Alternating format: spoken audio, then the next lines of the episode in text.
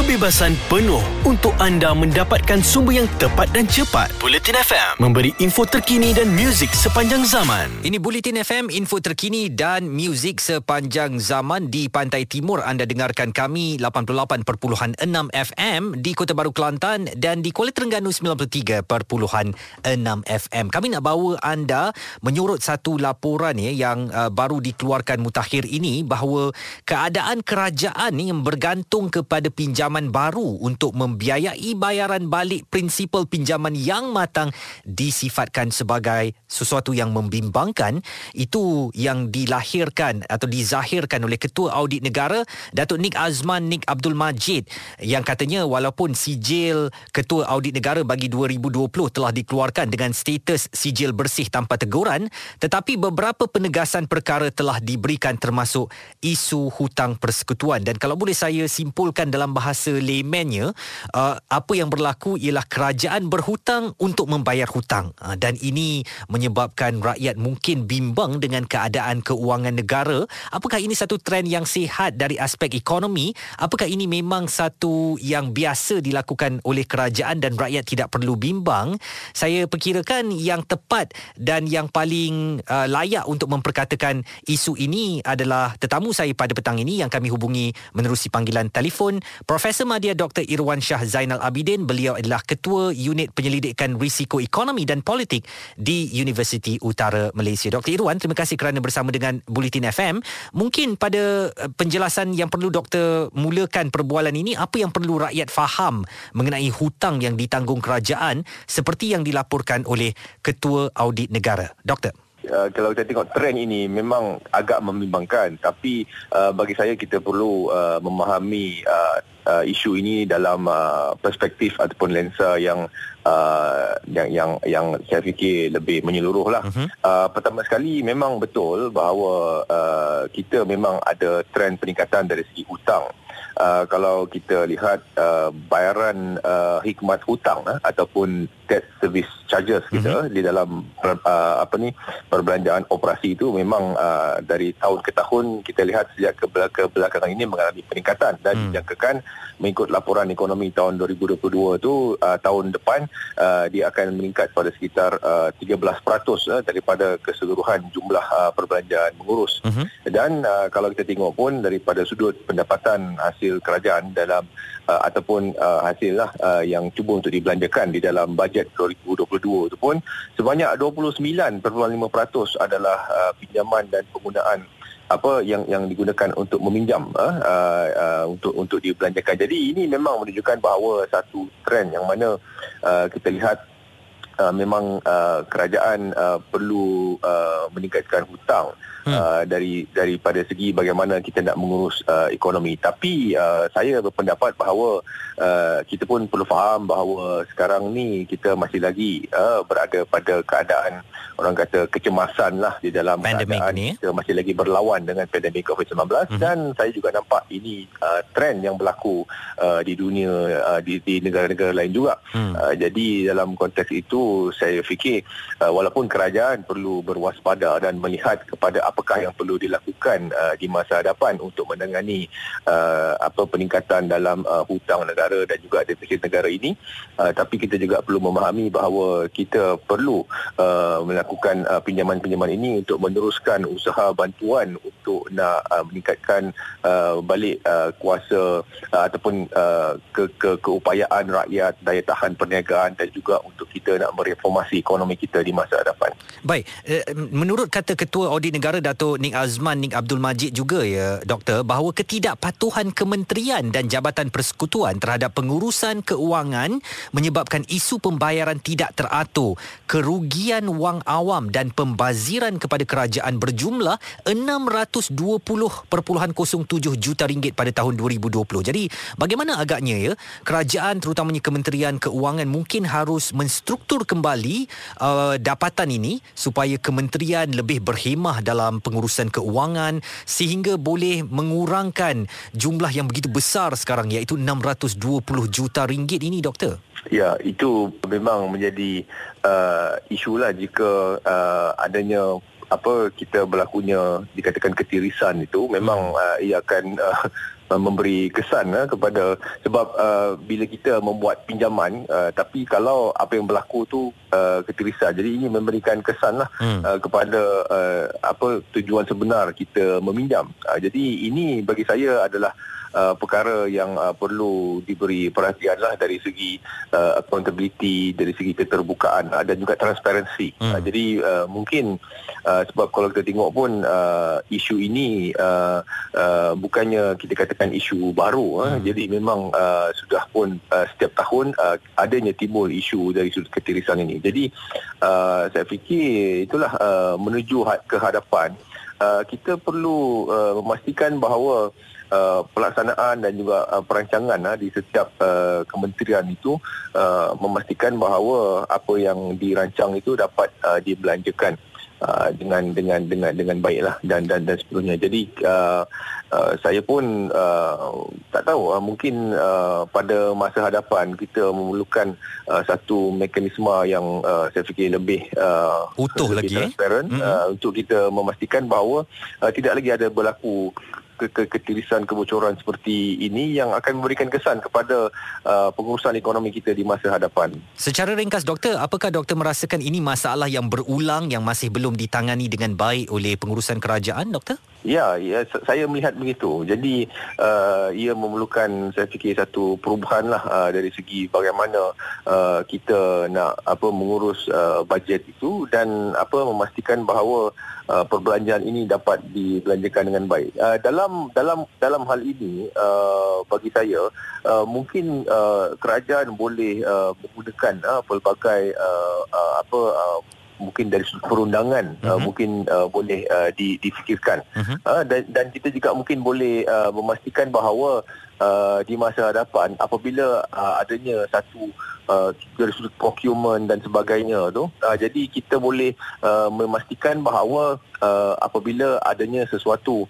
uh, perbelanjaan yang dilakukan itu uh, dia dia boleh apa uh, di dilihat dan dinilai juga uh, oleh uh, umum sebelum uh, pengeluaran lagi uh, apa uh, audit-audit ini yang ialah setiap tahun uh, begitu uh, membimbangkan dan mengecewakan. Hmm. Baik, sekejap lagi saya nak doktor terangkan apakah kesannya kepada rakyat menerusi laporan ini, apakah ini akan menyebabkan kos sara hidup meningkat dan sebagainya. Sekejap lagi, terus bersama kami Bulletin FM, info terkini dan muzik sepanjang zaman. Jelas dan terperinci supaya anda tidak ketinggalan. Bulletin FM info terkini dan muzik sepanjang zaman. Ini Bulletin FM, info terkini dan muzik sepanjang zaman. Di Alus Tak Kedah, anda dengarkan kami 107.3 FM. Petang ini, yang mendapat sorotan saya ialah tentang kebimbangan daripada laporan audit negara mengenai perbelanjaan dan hutang kerajaan yang membimbangkan.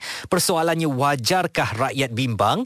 Bahasa asasnya, kalau boleh saya letakkan, ialah gali lubang tutup lubang di mana kerajaan berhutang untuk mem- membayar hutang dan mungkin ada, aspek yang perlu diteliti, diperhalusi kembali untuk kita mengurangkan kerugian ataupun jumlah yang terpaksa dibelanjakan begitu besar sekali untuk ketirisan-ketirisan ini dan bersama saya adalah Profesor Madya Dr. Irwan Shah Zainal Abidin.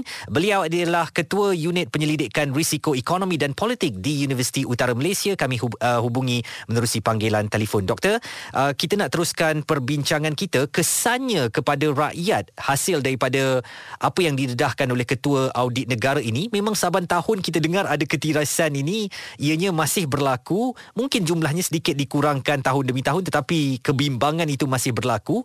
Apakah ini akan memberi kesan langsung kepada rakyat dalam kehidupan seharian dengan peningkatan kos atau sebagainya doktor? Kebanyakan uh, item-item yang uh, kita lihat dalam ketirisan ini dia akan uh, actually appear di dalam uh, komponen uh, perkhidmatan dan bekalan uh, dan perkhidmatan dan bekalan ini adalah satu komponen dalam perbelanjaan mengurus. Hmm. Kita perlu faham bahawa uh, dalam uh, kita, kita tidak boleh menggunakan uh, pinjaman uh, yang kita buat untuk perbelanjaan mengurus. Uh, jadi ini ini menjadi masalah lah kalau perbelanjaan mengurus itu meningkat kerana kita tahu pun uh, sumber hasil daripada sudut uh, cukai pun uh, uh, apa masih lagi terhad pada ketika ini. Hmm. Jadi uh, ini akan memberi kesan dari sudut uh, pengurusan uh, kewangan negara uh, kerana pinjaman yang dibuat itu tidak boleh digunakan untuk perbelanjaan mengurus. Uh, jadi uh, jika ini uh, akan uh, bagi saya di di masa hadapan hmm. dia akan memberi kesan uh, secara langsung uh, kepada rakyat kerana uh, kalau kita tidak dapat um, meneruskan uh, perbelanjaan-perbelanjaan mengurus ini ini akan memberikan uh, kesan dari dari sudut uh, sistem uh, apa jentera ataupun uh, sistem uh, perkhidmatan uh, kerajaan uh, uh-huh. yang mana uh, jika ini akan uh, terjejas uh, dia akan memberi memberikan kesan dari sudut uh, pengoperasian uh, kerajaan dan juga ekonomi itu secara keseluruhan uh, contohnya daripada sudut pemberian uh, gaji daripada sudut uh, apa ni uh, pemberian-pemberian ataupun uh, bekalan-bekalan uh, asas yang yang ya essential yang diberikan. Hmm. Jadi uh, ini akan uh, bagi saya uh, secara langsungnya akhirnya akan juga uh, memberi kesan uh, kepada uh, kita uh, keseluruhannya. Dan kalau saya boleh juga uh, tambah Uh, secara keseluruhan uh, kita tengok konsep hutang lah. Jadi kalau uh, kita tidak dapat Uh, mementeras. Kalau kita berhutang disebabkan oleh kita membuat uh, pinjaman untuk uh, kegiatan-kegiatan ataupun pelaburan yang produktif uh, itu bagi saya tidak menjadi masalah tapi kalau kita berhutang disebabkan uh-huh. oleh keadaan di mana kita hasil yang tidak mencukupi akibat ketirisan nah, ini bagi saya uh, akan memberi kesan dari sudut uh, uh, apa ni uh, taraf penarafan uh, taraf penarafan uh, ekonomi kita uh-huh. uh, yang akhirnya akan uh, meningkatkan uh, kos pinjaman uh, kepada rakyat juga di masa hadapan. Hmm. Dan uh, dalam keadaan kerajaan yang terpaksa berhutang untuk membayar hutang ini, uh, kerajaan nampaknya terus komited untuk menyalurkan bantuan kepada rakyat. Tetapi apa yang perlu rakyat faham? Apakah uh, bantuan yang disalurkan ini hasil daripada pendapatan negara yang menurut laporan Ketua Audit Negara juga hasil persekutuan merosot 14.9 jadi apa yang rakyat perlu faham senario ini doktor? Apakah kita wajar mengalu-alukan bantuan daripada kerajaan ketika kerajaan sendiri menunjukkan uh, penyer uh, ataupun apa ni kemerosotan dalam hasil kerajaan persekutuan uh, iaitu 14.9% ini doktor? Hasil kerajaan um, merosot ini disebabkan oleh uh, pengurangan ataupun kalau kita lihat pun uh, penguncupan dalam pertumbuhan ekonomi kita pada tahun lepas. Tapi yang ini bagi saya pun uh, memang di, dah dijangka dan uh, apa ni ini akibat kesan daripada uh, pandemik COVID-19 ini. Jadi uh, saya fikir uh, apa yang perlu difahami uh, pada ketika ini adalah uh, menuju ke hadapan. Uh, uh, bagaimana kita boleh uh, meneruskan uh, bantuan-bantuan ini. Kerana bagi saya uh, apa ni pandemik COVID-19 ini uh, telah pun menunjukkan bahawa kita perlu uh, ada satu apa usaha untuk nak menekan butang riset kepada ekonomi kita. Maksud dia bagi saya menuju ke hadapan ni kita bukannya nak balik kepada keadaan sebelum COVID. Uh-huh. Sebenarnya uh, keadaan sebelum COVID pun menunjukkan bahawa kita mempunyai banyak masalah dari sudut uh, apa sistem uh, sistem keselamatan sosial kita dan sebagainya. Jadi menuju ke hadapan saya fikir ada bantuan-bantuan ini yang mungkin kita boleh kekalkan dan juga kita boleh teruskan di masa depan dan ini memerlukan uh, apa ni uh, dana dan juga kewangan yang yang yang tinggi. Jadi menuju ke hadapan bagi saya kerajaan seharusnya uh, melihat apa uh, mem- mem- memberikan satu gambaran kepada uh, rakyat dan juga uh, pelabur-pelabur kita bahawa uh, kita akan uh, menjana uh, menjana uh, hasil di masa depan contohnya melalui uh, mungkin uh, reformasi di dalam uh, struktur cukai kita sistem uh-huh. cukai kita dan juga mungkin kita memerlukan usaha untuk bagaimana kita nak merangsang kembali ekonomi kita supaya bertumbuh uh, pada kadar uh, contohnya seperti yang diletakkan di dalam rancangan Malaysia ke-12 itu uh, pada sekitar 4.5 hingga 5.5% supaya akhirnya hasil negara uh, dapat ditingkatkan kembali. Ringkas saja doktor, saya tertarik dengan uh, satu perkataan doktor tadi pelabur asing. Apakah laporan Ketua Audit Negara ini boleh memberi impak kepada pelabur asing dari segi perspektif dan juga imej negara untuk mereka membuat keputusan melabur di negara kita, doktor? Dia berbalik kepada uh, bagaimana uh, usaha kita untuk nak menangani perkara ini di masa hadapan. Uh, sebabnya uh, seperti yang uh, saya sebutkan kalau uh, di masa hadapan uh, kerajaan ada iltizam politik untuk nak mengatasi masalah ini. Saya berpendapat bahawa ini akan memberikan satu uh, apa signal dan hmm. juga uh, gambaran yang lebih optimistik kepada uh, pelabur untuk melabur. Sebab bagi saya uh, pelabur uh, bila mereka nak melabur salah satu perkara yang mereka lihat adalah dari segi uh, ekspektasi ataupun uh, apakah yang mereka akan jangka di masa hadapan. Baik pandangan daripada Profesor Madya Dr Irwan Shah Zainal Abidin. Beliau adalah ketua unit Penyelidikan Risiko Ekonomi dan Politik di Universiti Utara Malaysia. Terus bersama kami, Bulletin FM, info terkini dan muzik sepanjang zaman. Ada kepentingan anda di sini untuk mendapatkan berita secara tepat dan pantas. Dua anggota polis maut bertindak atau berlakon sebagai bangsa yang perlu diselamatkan. Operasi mencari dan menyelamat SAR. Bulletin FM, info terkini dan muzik sepanjang zaman. Selamat petang dan terima kasih kepada anda terus dengarkan Bulletin FM, info terkini dan muzik sepanjang zaman. Kita dah pun melangkau masuk ke tinjau rakyat ini, platform untuk anda zahirkan pandangan dan buah fikiran anda serta pendapat terhadap isu yang kami bawakan. Petang ini saya nak menyurut satu laporan ya daripada Ketua Audit Negara mengenai perbelanjaan dan hutang kerajaan yang membimbangkan. Jadi wajarkah kita sebagai rakyat merasa bimbang ya? Baru-baru ini Ketua Audit Negara Datuk Nik Azman Nik Abdul Majid berkata, walaupun sijil Ketua Audit Negara 2020 dikeluarkan dengan status sijil bersih tanpa teguran, namun beberapa penegasan perkara telah diberikan termasuk isu hutang persekutuan dan dipendekkan cerita ya, kerajaan nampaknya terpaksa berhutang untuk membayar hutang. Ha, dalam bahasa mudah kita rakyat, gali lubang, tutup lubang. Jadi Apakah ini sesuatu yang perlu diberikan perhatian serius oleh kerajaan ya? Mungkin kita kata kerajaan dia pandailah menguruskan keuangan kan dan kita tak perlu risau walaupun dia berhutang untuk menutup hutang tetapi dia tahu cari jalan bagaimana untuk menjana pendapatan negara. Tetapi jangan tak tahu ketua audit negara ini Datuk Nik Azman Nik Abdul Majid ya menyatakan bahawa hasil kerajaan persekutuan merosot 14.9% kepada 225 bilion pada 2020 berbanding 264 bilion tahun sebelumnya manakala perbelanjaan COVID-19 berjumlah 38 bilion ringgit. Perbelanjaan mengurus juga merosot 14.7%.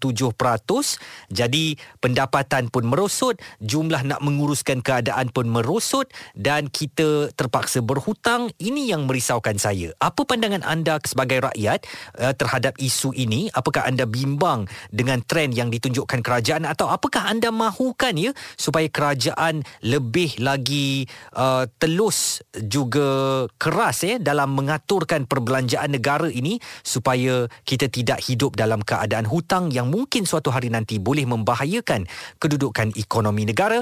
Talian saya 0377225656 atau WhatsApp 0172765656 Bulletin FM info terkini dan muzik sepanjang zaman. Bulletin FM, terkini, relevan dan penting untuk anda. Info terkini dan muzik sepanjang zaman. Bulletin FM. Selamat datang kepada anda yang terus dengarkan Bulletin FM, info terkini dan muzik sepanjang zaman. Izwan Azir nak bawa anda dalam tinjau rakyat petang ini. Adakah anda peduli dengan situasi keuangan kerajaan yang berbelanja dengan berhutang? Adakah anda bersetuju dengan menyalurkan bantuan keuangan kepada rakyat?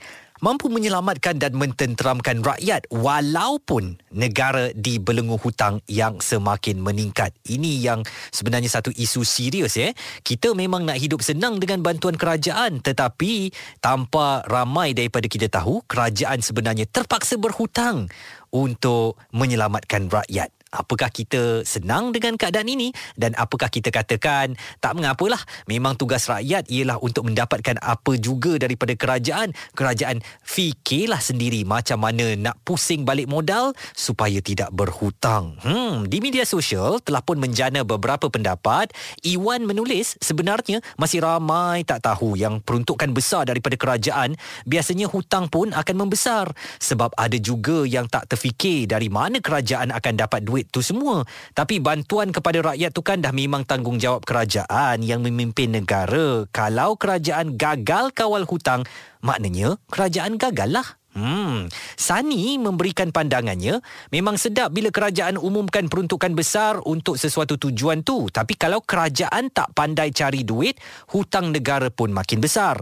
Nanti di masa akan datang, rakyat juga yang merana. Yang paling merisaukan, anak-anak kita mungkin akan hidup dalam sebuah negara yang banyak hutang suatu hari nanti. Itu antara pandangan-pandangan yang dilontarkan oleh mereka yang agak prihatin dengan apa yang berlaku ini. Saya nak dengar suara hati anda.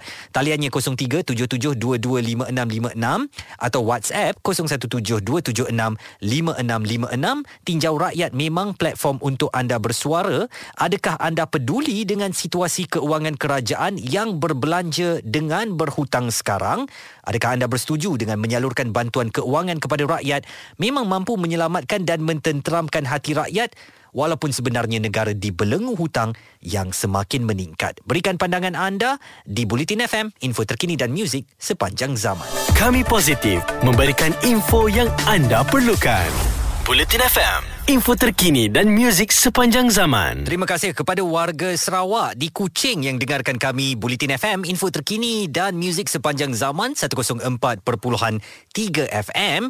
Ini tinjau rakyat dan kami tanyakan kepada anda soalan apakah anda peduli dengan situasi keuangan kerajaan yang berbelanja dengan berhutang? Adakah anda bersetuju dengan menyalurkan bantuan keuangan kepada rakyat mampu menyelamatkan dan mententeramkan hati rakyat walaupun negara dibelenggu hutang yang semakin meningkat. Sebenarnya perkara ini ada disuarakan oleh mantan Perdana Menteri ya, Tun Dr Mahathir Mohamad yang mahu bajet 2022 disemak semula kerana ia menelan peruntukan yang terbesar dalam sejarah negara dan menjelaskan perkara itu Tun Dr Mahathir berkata peruntukan itu boleh dikurangkan supaya hutang negara pada masa depan dapat diringankan. Kata beliau saya sedar wang yang banyak hanya diperlukan bagi mengatasi krisis yang dihadapi negara tetapi pada masa yang sama kerajaan perlu berhati-hati supaya perbelanjaan kerajaan dikurangkan dan beban hutang tidak dihempas ke atas belakang generasi akan datang. Itu kata Tun Dr Mahathir ketika membahaskan rang undang-undang perbekalan 2022 di Dewan Rakyat. Bagaimanapun Perdana Menteri Datuk Seri Ismail Sabri Yaakob berkata bajet kali ini yang mencatatkan perbelanjaan 332.1 bilion ringgit dibentangkan sudah tidak boleh dikurangkan pada paras minimum. Hal itu setelah mengambil kira semua sudut dan keadaan kewangan negara serta rakyat yang masih bergelut akibat pandemik COVID-19 sejak wabak berkenaan melanda negara pada awal tahun lalu. Saya yakin kita semua mempunyai kebimbangan ya ah, dan dalam masa yang sama setengah daripada kita juga memiliki kepercayaan untuk kerajaan kembali menjana keuangan bagi melepaskan ataupun mengurangkan beban hutang ini. Dan kami tanyakan kepada anda pandangan rakyat ya di Twitter @bulletinfm dalam satu tinjauan pendapat. Adakah anda bersetuju dengan menyalurkan bantuan keuangan kepada rakyat mampu menyelamatkan dan mententeramkan rakyat walaupun negara dibelenggu hutang yang semakin meningkat 42% bersetuju, 33% tidak bersetuju dan 25% menyatakan itu adalah hak rakyat. Ha, janganlah sangat hak rakyat ya. Sedangkan sekarang kita mungkin dapat bantuan ini tetapi esok kalau negara terlalu banyak hutang yang terpaksa menanggung kesannya ialah anak-anak kita serta generasi akan datang. Kami meletakkan kepercayaan yang tinggi kepada kerajaan terutamanya Kementerian Keuangan di bawah pimpinan Datuk Seri Tengku Zafrul untuk menguruskan hal ini dengan baik supaya uh, beban hutang kita ini tidak terlalu mengikat ya dan boleh mengakibatkan inflasi. Kita tak mau begitu dan kita percaya rakyat boleh mengimbanginya serta mencari jalan keluar untuk melepaskan diri atau mengurangkan beban hutang yang terpaksa ditanggung ini. Dan sebagai rakyat yang bertanggungjawab ayuh kita juga bekerja keras untuk membantu menambah dan memakmurkan ekonomi negara dan janganlah kita hanya mementingkan diri sendiri saja kita nak bantuan daripada kerajaan tetapi kita tidak fikir poket kerajaan pun semakin lama semakin kempis kerana asyik terpaksa membantu rakyat ya. Dan kita pun kena uh, bertimbang rasa jugalah. Walaupun memang itu adalah kedudukan kita rakyat yang perlu mendapat bantuan daripada kerajaan tetapi kita faham kerajaan kerajaan pun faham kita insya-Allah Malaysia akan kekal aman dan sejahtera. Saya rasa itu saja waktunya untuk tinjau rakyat pada petang ini. Terima kasih kepada anda yang dah pun menghantarkan maklum balas dan komen anda terhadap isu yang kami bawakan. Sekejap lagi dalam jam akan datang kami mulakan dengan perkembangan sukan dalam tarung sarung. Kekal bersama kami, Bulletin FM, info terkini dan muzik sepanjang zaman. Kebebasan penuh untuk anda mendapatkan sumber yang tepat dan cepat. Bulletin FM memberi info terkini dan muzik sepanjang zaman.